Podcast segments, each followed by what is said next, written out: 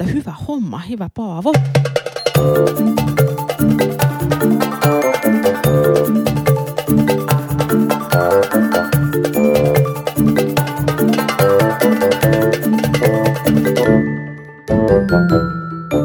Tervetuloa seuraamaan vuoden viimeistä jouluista valtuustopodcastia. Tuolla ulkonaankin niin todella jouluinen ilma. Kyllä, marraskuu on jatkunut jo Niin, puolitoista et mi- kuukautta. mitä meillä on tehty, että miksi me ansaitaan tämmöinen jatkuva marraskuuhannu? Minä olen syytön, mutta yritän suojella talvea politiikallani. Yritätkö? Yritän. Ihanko tosissaan? Kyllä, ihan tosissaan. Ehkä tämä hallituskin, tuleva hallituskin sit ottaa tosissaan nämä ilmastotoimet, kun tämä toimitusministeristöksi muuttunut ei niitä oikein tosissaan ottanut. Mm, kyllä, tuleva hyvä hallitus. Tuleva hyvä hallitus. Ehkä jopa parempi hallitus. Niin, katsotaan. Kyllä, toivotaan parasta. Uh, mennäänkö saman tien sitten valtuuston listalle? Mennään, mennään valtuuston Se on listalle. lyhyt, kuten tällaisissa viimeisissä kokouksissa tuppaa usein olemaan. Näinhän se on, koska kuten kaupunkilaiset hyvin tietävät, valtuutetuilla on vuoden odotetuin ilta, eli valtuuston pikkujoulut tiedossa. Ja pikkulinnut on laulanut, että tällä kertaa ei ole pelkästään vegaanisafkaa. Et ilmeisesti ehkä nyt myös jopa kalaa tarjoillaan. Muistelen, että viime, viime vuonna oli jo tilanne, että pääruualla se niin kuin ei-kasvisvaihtoehto oli kalaa. Eli, Mm. eli pyrittiin kuitenkin tavallaan vähentämään lihaa jo silloin Kyllä, kyllä. Ja mä itse olen voimin. suuri, olen suuri kalan ystävä, että, että ki, sitä kovasti ilolla tervehdin. Mutta onko sillä listallakin jotain vai puhutaanko vain ruokalistasta? Niin, no täällä on hei, eka asia on lakisääteiset luottamushenkilöiden ja viranhaltijoiden sidonnaisuusilmoitukset. Ja tässä Hannunkaa käytiin nyt äsken läpi, että koska ollaan päivitetty. Itse olen näköjään vuosi sitten päivittänyt sen ja olisi ollut syytä taas päivittää lisää, koska tilanteethan aina elää ja muuttuu, mutta, mutta tota, sitten Hannu havaitsi, että hänpä ei olekaan listalla ja mistä se Hannu johtuu? No minähän olen nykyisin niin merkityksetön ihminen, että minun ei tarvitse enää tätä ää, sidonnaisuusilmoitusta täyttää. Eli tämä on kaupunginhallituksen jäsenet ja kaupunkiympäristölautakunnan jäsenet. Joo, ja Onko sitten vielä joku joo, ja sit mun mielestä kaikkien näiden ää, kaup- ää, kaupungin lautakuntien puheenjohtajat, niin he joutuu Joo. myös. Että täällä on esimerkiksi tämmöinen kuin Pauliina Saares on siksi velvollinen, koska hän on kaupunki- ja vapaa-aikalautakunnan nuorisojaoston puheenjohtaja. Että nämä PJ on sen, sen tyyppinen, mutta sitten kaupunkiympäristölautakunnassa, niin siellä myös jaostojen varajäsenet joutuu, et koska se on tietysti sitten semmoinen semmoinen osa sektori tätä kaupunginhallintoa, jossa helposti katsotaan, että, että siellä voi sitten syntyä Intressiristiri- intressiri- Joo. Näin, nä- näin juuri ja, ja kuten historiasta tiedämme, että on, on syntynytkin. Mutta tota, sulla on vähän päivittämättä, mutta nyt sitten varmaan muistit tämän asian tässä. Ja Niin, mä voin nyt paljastaa kansalaisille, että kun se asia, minkä mä oon unohtanut poistaa sieltä on se, että mä en ole enää uh, kansallisoopperan ja balletin hallintoneuvoston varajäsen. mikä on ollutkin tämmöinen mun todella merkittävä luottamustehtävä erityisesti, koska olen ollut, olen ollut pormestari Vapaavuoren varajäsen, eli mä en ikinä edes päässyt niihin kokouksiin. Mutta tota, nyt on poistettava se sidonnaisuus sit sieltä listasta. No niin, mahtavaa. Mutta sitten mennään näihin ihan kokouksen päätösasioihin, mitä täällä vähäisesti Hei, on. mutta hei, mun on vielä pakko sanoa, koska Mm, mä sano. itse asiassa tota, silloin vuosi sitten, kun tätä käsiteltiin valtuustossa, niin toivoin, että tästä tulisi joku semmoinen muistutus valtuutetuille, Tuliko? että muistakaa. Ja nyt en ole kyllä ihan varma, että tuliko. Saatto tullakin. Saatto Mm. mm. muuten tullakin. Ja musta se on ihan oikein, että, että kyllä meitä nyt voi ehkä kuitenkin muistuttaa edes kerran vuodessa tästä asiasta. Ehdottomasti pitää. Mutta sitten siellä on seuraavana sitten hiukan tämmöisiä päätös, ö, jäsenpäätösasioita, eli kaupunginhallituksen jäsenen valinta. Kaisa Hedenberg Vihreät on pyytänyt eroa kaupunginhallituksen jäsenyydestä, ja tämähän johtuu siis siitä, että Kaisa ö, sai uuden työn tuossa syksyllä ja totesi, että sen uuden työn ja sitten vihreän ryhmän puheenjohtajuuden yhdistäminen muodostui hiukan turhan haasteelliseksi ajankäytöllisesti. Ja hän luopuu vihreän ryhmän johdosta ja tässä meillä Ja vihreillä... samalla siis kaupunginhallituksen Joo, jäsenyydestä. me, meillä on ollut siis perinteinen, että vihreä ryhmyri on aina kaupunginhallituksen varsinainen jäsen ja nyt sitten ensi keskiviikkona valitsemme uuden ryhmänjohtajan ja näin ollen sitten myös sitten valitsemme uuden jäsenen kaupunginhallitukseen. Näin te teette. Onko teillä jo paljon ehdokkaita? Öm, mitenkä tämä nyt kuvailisi niin kuin yhden käden yhden sormin laskettavissa oleva lukumäärä? No niin, hyvä. Jäämme on, in, on uh, innostuksella odottamaan. Sitten siellä on asia numero kuusi. Selvitys vuoden 2018 arviointikertomuksen johdosta suoritetuista toimenpiteistä. Laura, mistä on kyse? No äh, tässä on kyse siitä, että tarkastuslautakuntahan aina tekee arviointikertomuksen ja sitten ne ehdottaa siellä kaikkia toimenpiteitä, mihin pitäisi ryhtyä. Ja niitä toimenpiteitä on aika paljon, että, ja tässä sitten kaupunginhallitus kertoo, että mitä näiden mitä näiden ehdotusten johdosta on tehty. Ja mä itse nostasin täältä tämmöisen kohdan, kun ulkomaisten investointien, yritysten ja osaajien houkuttelu ja tarkastuslautakunta on todennut, että pitäisi esimerkiksi lisätä englanninkielistä viestintää kaupungin toiminnasta ja palveluista ja sitten ää, seurata englanninkielisen varhaiskasvatuksen opetuksen kysyntää, jotta aloituspaikkoja voidaan tarvittaessa lisätä. Ja mä tota itse olen kyllä huomannut sen, että esimerkiksi tämä englanninkielinen viestintä, se on jännä, kun on ollut näitä oppivelvollisuusiän saavuttavia lapsia tässä nyt pari kappaletta ja kaupungilta tuli esimerkiksi esiopetuksesta semmoinen hieno esite, joka toisella puolella oli suomenkielinen ja toisella puolella englannin, äh, ruotsinkielinen ja sitten siellä oli semmoinen pieni lause jossain sivussa, että for information in English go to www joku osoite. Niin musta se ei ole ihan asiallista viestintää tavallaan, että jos ajatellaan, että, että että tulee se kirje kotiin, joka on suomeksi ja ruotsiksi ja sitten siellä, että hei, jos sä tarvitset tänä englanniksi, niin huomaathan, että täällä on tämmöinen vinkki. Tämän suomenkielisen kirjeen lopussa. Niin, niin, niin. Tai et jotenkin, et siinä mielessä tietysti musta sähköistä viestintää muutenkin pitäisi lisätä ja kaikkea, mutta, että, mutta että tämän tyyppisiä asioita toivottavasti on nyt kiinnitetty huomiota. Ja sitten tämä englanninkielinen varhaiskasvatus ja opetus, niin tästähän tulee tosi paljon palautetta meillä kun on puhuttu paljon tästä ulkomaisten osaajien houkuttelusta, että, että se on yksi kilpailuvaltti, että kun esimerkiksi yliopistotutkijat miettii, että mihin ne lähtee. Lähteekö ne Aalto-yliopistoon, Helsingin yliopistoon vai lähteekö ne jonnekin Zyrihiin. Niin miettii just sitä, että mitä siellä lapsille on sitten tarjota. Ja, ja tässä Helsinki selvästi on jäljessä. Me ollaan oltu jäljessä Espootakin jonkun verran, mutta tällä hetkellä on sellainen käsitys, että myös Espoossa on liian vähän tätä koulutarjontaa. Ja se, mikä oli hyvä juttu, niin täällä oli nostettu esiin myös sitten tämä meidän ammatillinen opetus – et sinne Stadin ammattiopisto on saanut näitä lupia englanninkielisen koulutuksen tarjoamiseksi. Ja sitten englanninkielinen lukiokoulutus odottaa sitä, että saataisiin päätös siitä, että tuon ylioppilastutkinnon voi suorittaa myös englanniksi. Että tämä IB-tutkintohan on vaihtoehto, mutta se on aika paljon raskaampi vaihtoehto kuin se perinteinen lukiokoulutus. All right. Sitten vielä mennään eteenpäin listalla. Siellä määritellään vähän vuokrausperiaatteita, sitten päiväkoti päiväkoti Kapellan puistotielle ja sitten Käpylän peruskoulu Väinölää korjataan.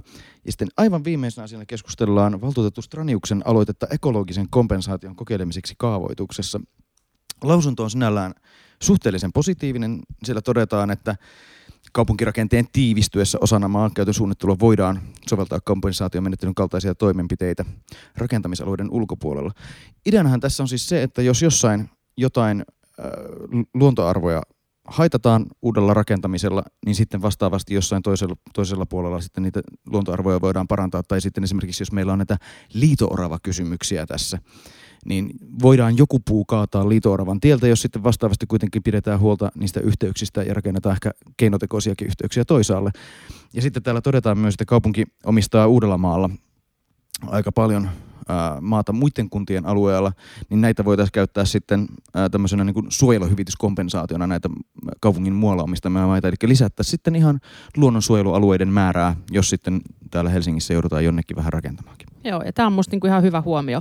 Tämähän, tota, meillä oli tämä kaupunkiympäristölautakunnassa ja, ja siellä tota, itse asiassa oli kaksi kertaa jopa pöydällä, että meillä tätä käsiteltiin pitkään ja siellä pohdittiin, että kun meillä on näitä isoja rakennusalueita tulossa Helsingissä, en jätä nyt sen yhden alueen mainitsematta, niin tota, että et löytyykö meillä sitten, että mistä, mistä meillä löytyy tätä kompensoitavaa maapinta-alaa, mutta se on just hyvä huomioida, että ei ole pakko olla kaupungin rajojen sisäpuolella.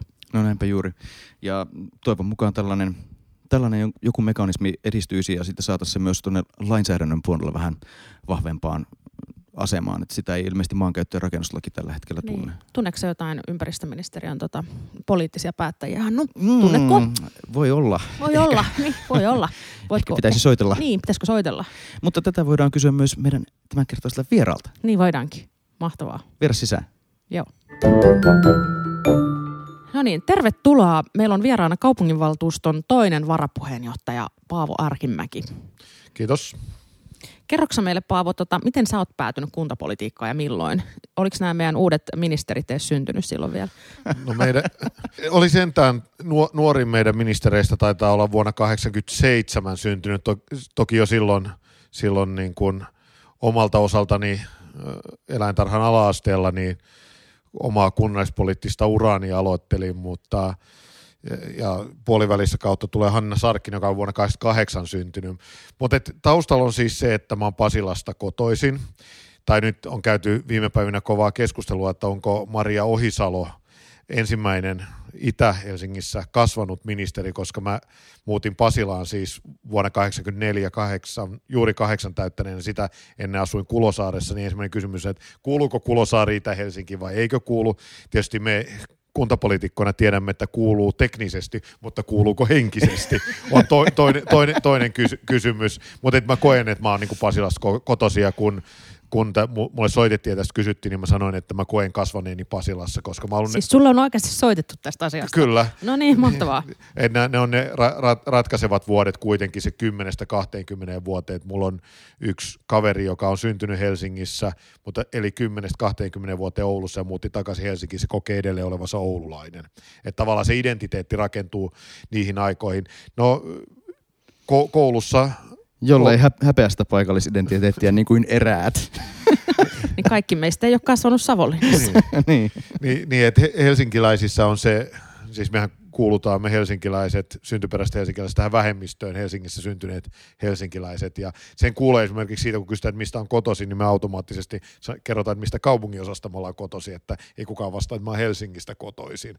Mutta tota, niin koulussa toimin toimin aktiivisesti ihan pienestä pitäen, että vääryyttä ja viekkautta, kun rehtori ja opettajat kohdisti oppilaisiin, niin usein, usein tota, mä jouduin sitten olla se, joka etu, eturivissä, milloin organisoi lakkoja, jos ruoka loppu kesken, milloin, milloin tota, protesteja ulosmeno pakko, pakkoa kohtaan ja niin edelleen. Tämä on se niin kuin mun tausta tavallaan, mutta myös paljon järjestettiin erilaisia tapahtumia ja toimi oppilaskunnan puheenjohtajana ja muuta. Eikö se myöhemmin tullut sitten, onko mä ymmärtänyt ihan väärin, mutta se oli sitten tätä niin kuin jalkapallohommaa sitten myös, siellä oli tätä jotain organisoitumista? No tavallaan siis jalkapalloa mä pelasin koko ajan siinä rinnalla, niin. että se koulu, koulupuolelta siis kuntapolitiikkaan tuli sitä kautta, että ää, sitten kun mun luokkakavereiden ja koulukavereiden vanhemmat muisti mut koulusta sellaisena, joka oli ensimmäisen kerran mut valittiin oppilaskunnan hallituksen puheenjohtajaksi seitsemännellä luokalla ilman, että mä olin edes ehdolla tehtävään. Et, et tavallaan siis se niin kun... No toi on hei jo kateellista, että et pääsee niin kuin ilman olematta ehdolla johonkin. Ja, ja.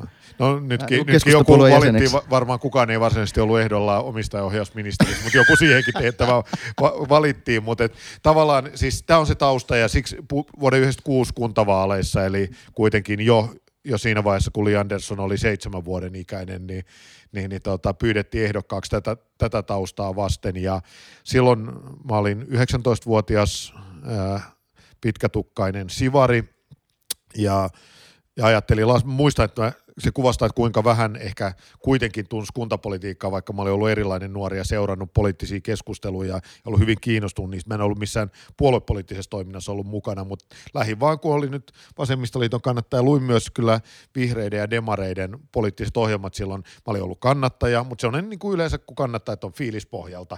Että toi on se, mitä mä kannatan, mutta sitten kun pyydetään mukaan, niin sitten pitää vähän tutustua, että mihin ehkä oikeasti ollaan mukaan, niin äh, sitten mä kattelin, että oli päässyt valtuustoon, musta pienimmät äänimäärät oli jotain 400 ääntä. En tietysti ymmärtänyt, että se vaihtelee niin kuin puolueiden välillä, että mä katselin vaan, että joku vihreä oli päässyt reilu 400 ja laskeskelin, että, että toihan on ihan mahdollista.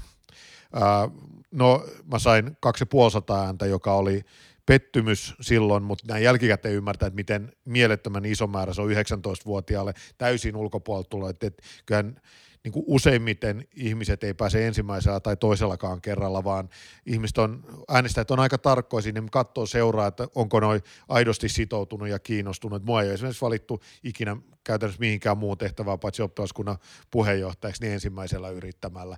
Että et tavallaan niin kuin, jälkikäteen moni ajattelee, että mm. mäkin olen mennyt sinne, tänne ja tonne tuosta vaan, niin esimerkiksi eduskuntaa mä olin kolmannella yrittämällä, tulin vali, valituksi. Mutta kun tarpeeksi nuorena aloittaa, niin ehtii, ehtii olla monta kertaa ehdolla ennen kuin tulee, tulee nuorena valituksi. Mutta Mut tämä on se mun tausta, mutta sitten tämä fudispuoli, mm. niin mä mm. sitä pelasin koko ajan siinä rinnalla mm. ja, ja tavallaan äh, ehkä siitä mun verbaalisesta ja kirjallisesta kyvyistä oli jotain hyötyä, että mä oon niin kuin pienestä pitää esimerkiksi kirjoittanut meidän joukkueen kaikki kurinpito tota, valiokunnalle vastineet ja muut meidän joukkueenjohtajien puolesta ja niin kuin, kumonnut ne, ne väärät väitteet, mitä esimerkiksi tuomareilla oli meidän joukkuetovereita kohtaan. Mutta sulla tulee nyt siis 16 vuotta täyteen valtuustossa.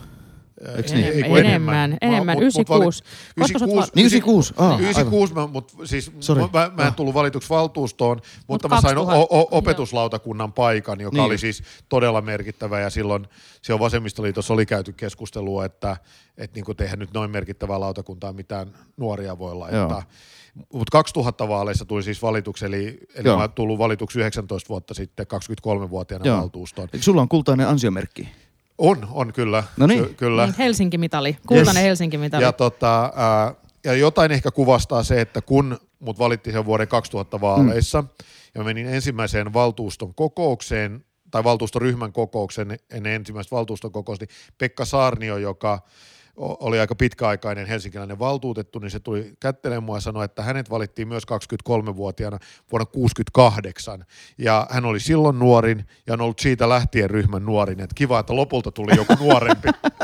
toi on kyllä aika, toi on aika hurja juttu. Tota, ennen kuin Hannu kysyy, mä tiedän, että sekin haluaisi kysyä, niin sä aloitit opetuslautakunnasta ja nyt sä oot siis valtuuston toinen varapuheenjohtaja. Niin mitäs, oot, mitäs muita tehtäviä sulla on ollut kaupungissa? kaupungissa? No mä olin tämän, t- tällä kaudella se ensimmäiset kaksi vuotta, niin mä olin kaupunginhallituksen toinen varapuheenjohtaja.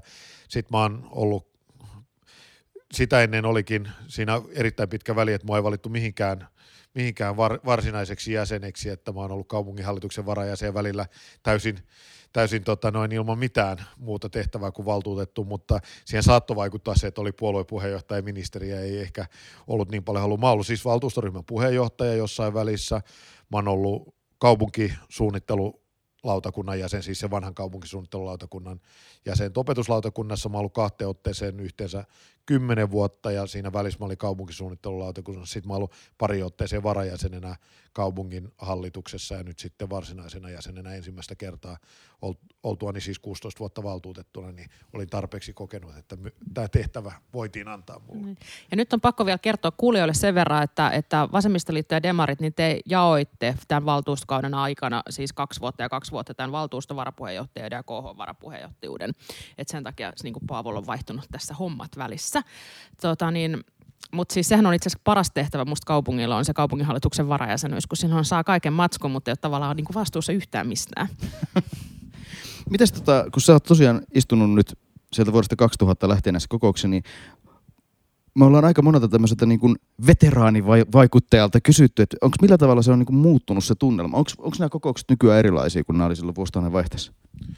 No tietysti suurin muutos on meidän omassa ryhmässä, että jos mä tulin silloin niin kuin ylivoimaisesti nuorimpana, niin nyt mä oon aivan ylivoimaisesti kokenein ja meidän ryhmässä on pari mun ikäistä, mutta tavallaan se se näkyy Helsingissä vielä voimakkaammin se muutos, mikä vasemmistoliitossa valtakunnallisesti on. Sama kun mä tulin eduskuntaan, niin siellä oli, meillä oli kaikkein vanhin eduskuntaryhmä ja kaikkein miesvaltaisin eduskuntaryhmä. Ja nyt meillä on niin kuin enemmistö on naisia ja on, on ihan nuorimpia eduskuntaryhmiä. Tavallaan se iso muutos näkyy.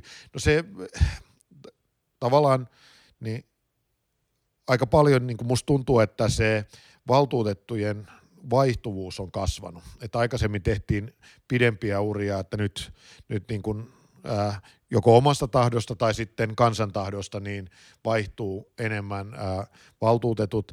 Jollain tavalla tämä niin kuin yhteiskunnallinen keskustelu identiteettipolitiikasta, mitä on käyty valtakunnan tasolla, se näkyy minusta myös valtuustotasolla. Että tavallaan ehkä aikaisemmin keskusteltiin enemmän niin kuin ja tiukemmin niin kuin isoista asioista, niin kuin asuntopolitiikasta tai liikennepolitiikasta. Nythän ne kaikkein niin kuin värikkäimmät ja eniten huomiota saa, saavat keskustelut on sitten milloin, milloin tota maailmanrauhan patsasta, milloin kasvisruokaa, milloin mm. mitäkin. Tämä on se iso muutos. Sitten semmoinen iso merkittävä muutos on, että media seuraa paljon huonommin valtuustoa kuin aikaisemmin. Oh, ennen, ennen oli siis valtuuston kokouksista, niin oli, tehtiin aina raporttia, se hyvin laajasti kerrottiin, että minkälaisia puheenvuoroja on käytetty ja mistä aiheesta. Nyt niin kuin tavallaan mediat haluaa tehdä etukäteen ne jutut, jutut e- ja rivivaltuutetut eivät pääse ääneen enää samalla lailla kuin aikaisemmin. Ja sitten tavallaan varmaan, kun median logiikkakin on muuttunut tämän klikkijournalismin myötä, niin sitten ne uutisointi myös, jos sä seuraat vain uutisten kautta valtuustoon, niin voi kuvitella, että siellä on pelkkää identiteettipolitiikkaa, koska ei näistä niin kuin isoista teemoista kirjoiteta kauheasti. Et jos mä nyt ajattelen vaikka viime valtuustoon, niin Nihdin kaava, jossa kuitenkin tulee yli kolmelle tuhannelle asunnot ja siitä tulee niin kuin yksi meidän raideliikenteen solmukohdista, niin siitä ei tullut ju- sanaakaan, mutta sitten oli la- la- laaja, laaja, laaja tota noin niin kuin artikkeli siitä, että miten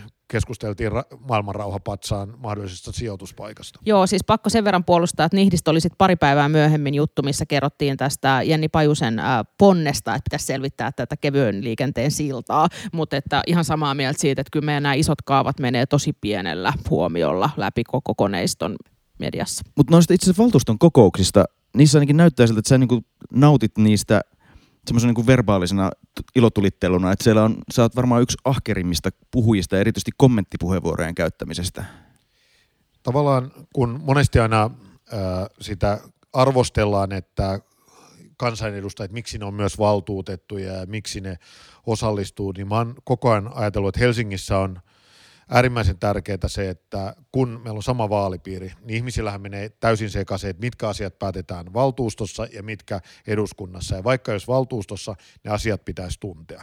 Toinen, toinen näkökulma on se, että kyllä mä nautin itse asiassa kuntapolitiikasta monesti paljon enemmän kuin valtakunnan politiikasta, koska se on niin paljon konkreettisempaa. Se oma kädenjälki näkyy äh, tavallaan selkeämmin ja, ja ne on asioita, siis mä oon arvioinut, että 80 prosenttia itse asiassa meidän arkeen vaikuttavista asioista päätetään, päätetään kuntatasolla. Ja tämän vuoksi mä, niin kun on myös se, että siellä valtuustosalissa niin mä aika aktiivisesti osallistun ja tavallaan sie, siellä niin kun, siellä ehkä argumentaatio menee vähän toisenlaisia latuja kuin eduskunnassa, niin se voi olla niin kuin, kun toimii täällä eduskuntaryhmä, hallituspuolen eduskuntaryhmän puheenjohtajana, niin se on myös hyvä vastapaino sille no. keskustelulle, mitä eduskunnassa käydään.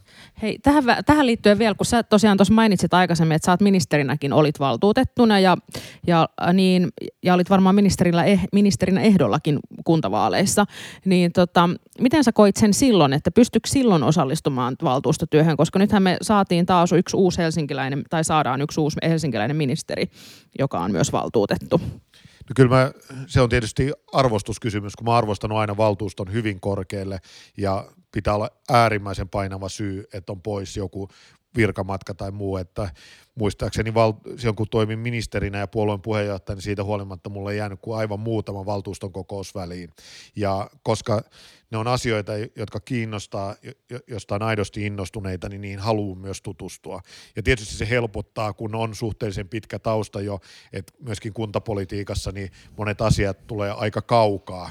Mm. Että niin kuin esimerkiksi silloin, kun lopulta saatiin toi Hä- Hämeentien tien tota, remonttipäätös tehty, niin muistan, että se on 96, kun mä olin ehdolla kuntavaaleissa, niin se oli mun yksi teemoista, että Häme, Hämeentielle pitäisi saada fillaritie, ja siinä meni se vain 20 vuotta, kun me lopulta mm. se päätös tehtiin. Että tavallaan pystyy myös niin kuin se, selvästi tavallaan niin kuin lukemalla – olen oppinut sen tekniikan, miten lukee esityslistoja niin, että mä muistan kun aloitti, niin yritti lukea jokaisen liitteenkin. Nyt sen osaa tavallaan lukea ne tiivistelmät ja oleelliset, ja sitten kun on se aika pitkä kaari taustalla, niin pääsee niihin kiinni. Et sillä tavalla mä koin sen myös ministerinä toimiessa niin motivoimana, ja mä mielellään kävin valtuuston kokouksessa. Joo, ja sitten helsinkiläiselle ministerille se on tietysti aina helpompaa, kun se kaupungintalo on siinä valtioneuvoston linnan vieressä, että, että sitten ymmärtää sen, että jos saat maakunnasta, niin sinne voi olla haastavampaa ehtiä niin kokouksiin. Ja nyt kun sä oot valtuuston varapuheenjohtaja, niin sä, sä näet sen vielä sen salin sieltä toisesta suunnasta. Onko sulla, onko sulla nyt tullut jotain ajatuksia, millä tavalla sä haluaisit ehkä sitten kehittää valtuuston kokouksia ja toimintaa? No, keskustelua.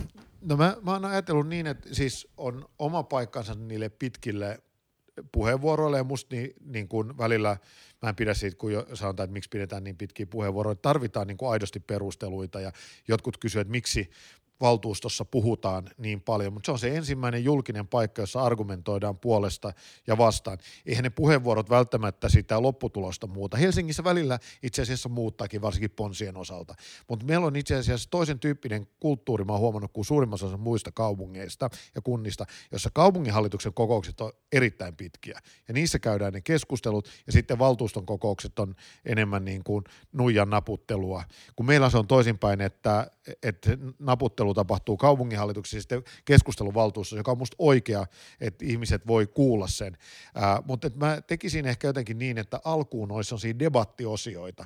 Tavallaan niin kun voitaisiin asiasta niin käydä minuutin puheenvuoroilla käydään. Ja sitten jos ihmiset haluaa sen jälkeen käyttää vielä pidempiä puheenvuoroja, niin voisi niitä käyttää. Se, se on minusta ollut aika toimiva uudistus täällä eduskunnassa ja se ehkä on lyhentänyt myös näitä istuntojen pituutta sillä tavalla, että ei ta, jos, jos sulla on niin kun, sun pitää odottaa se tunti, että sä pääset puhumaan sitten sulla on viisi minuuttia aikaa puhua, niin sä puhut sen viisi minuuttia, mutta jos sä pystyt sen minuutissa sanoa, niin sun ei välttämättä tarvitse käyttää sitä toista puheenvuoroa enää.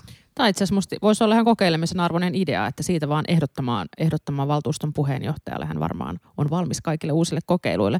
Tota, me varmaan kohta äh, ollaan käytetty aika, mutta mä haluaisin kysyä, että kun sulla on niin pitkä nyt tausta tässä Helsingin kuntapolitiikassa, niin onko joku semmoinen yksi yksittäinen konkreettinen päätös? Mä olen samaa mieltä myös siitä, että siis kuntapolitiikkahan siksi just mahtavaa, että näkee ne niin työn jäljet. Niin onko joku semmoinen konkreettinen päätös, mistä sä oot erityisen ylpeä? Mihin niin sä oot nimenomaan itse vaikuttanut? No, tämä on yhtä aikaa hyvin konkreettinen ja epäkonkreettinen, mutta myös kuvaa, miksi mä aina nostan tämän esille, kuvaa, että mikä merkitys voi olla yksittäisellä pitkätukkasella parikymppisellä lautakunnan jäsenelläkin. Nimittäin mä olisin ensimmäistä kautta opetuslautakunnassa silloin 90-luvun loppupuolella, ja mä tein, tein tota tämmöiseen eurokouluun ää, lopputyön EU, EU-komission valkoinen kirja koulutuksesta, ja mä poimin sieltä tällaisen ajatuksen ja termin positiivinen diskriminaatio.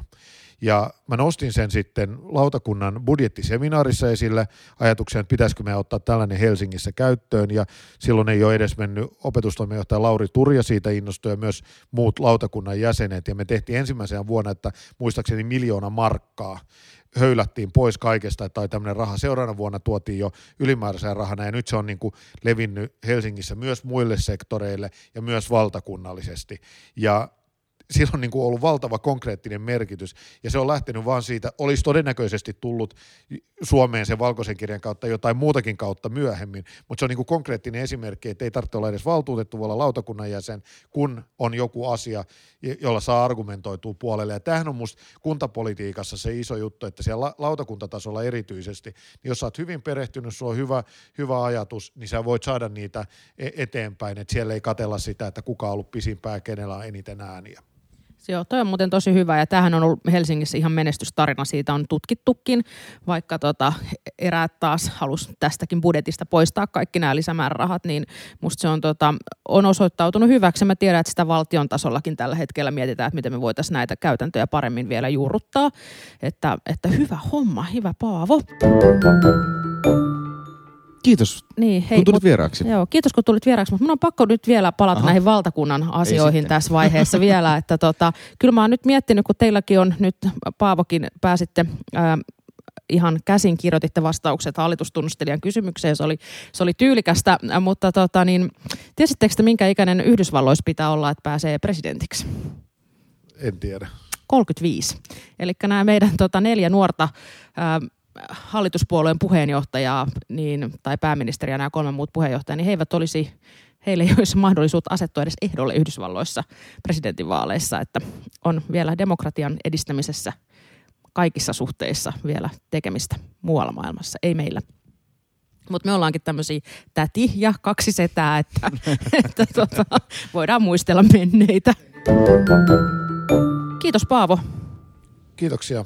Ja me odotetaan äh, nyt tietysti valtuuston pikkujoulun jännityksellä uuden valtuuston varapuheenjohtajan kaudella.